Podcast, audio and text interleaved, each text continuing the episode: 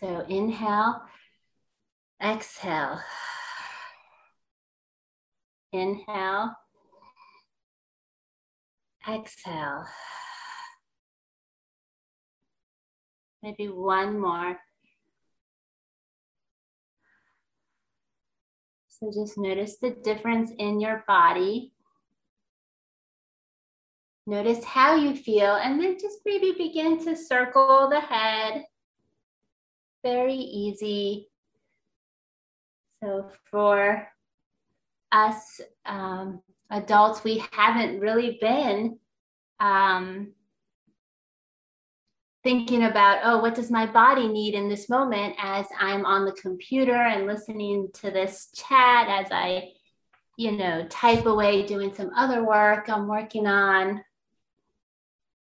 Or I'm just so exhausted from a long day and I'm in my bed listening to this in headphones, not trying to wake up, you know, the kids, the spouse.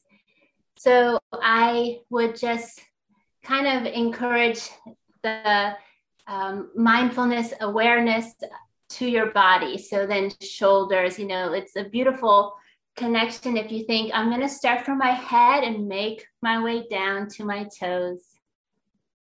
And so then there's shoulders and then there's your middle spine moving and it doesn't matter what it looks like as long as you're kind of just allowing your body to move the way it needs to move. It doesn't have to look like mine at all. So now I'm down to my sit bones, the bones I sit on.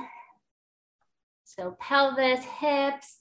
Now I'm allowing my legs to move, knees, any which way it needs to. It's almost like you're on like a little roller coaster.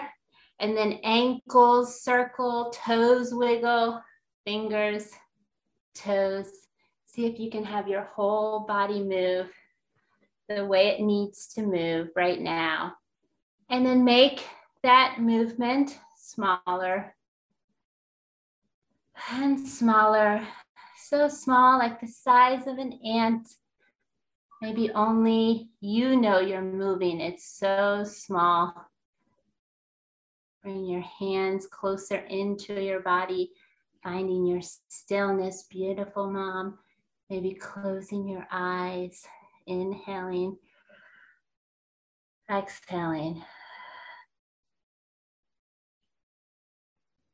And it's always that return to the breath. Breath is movement.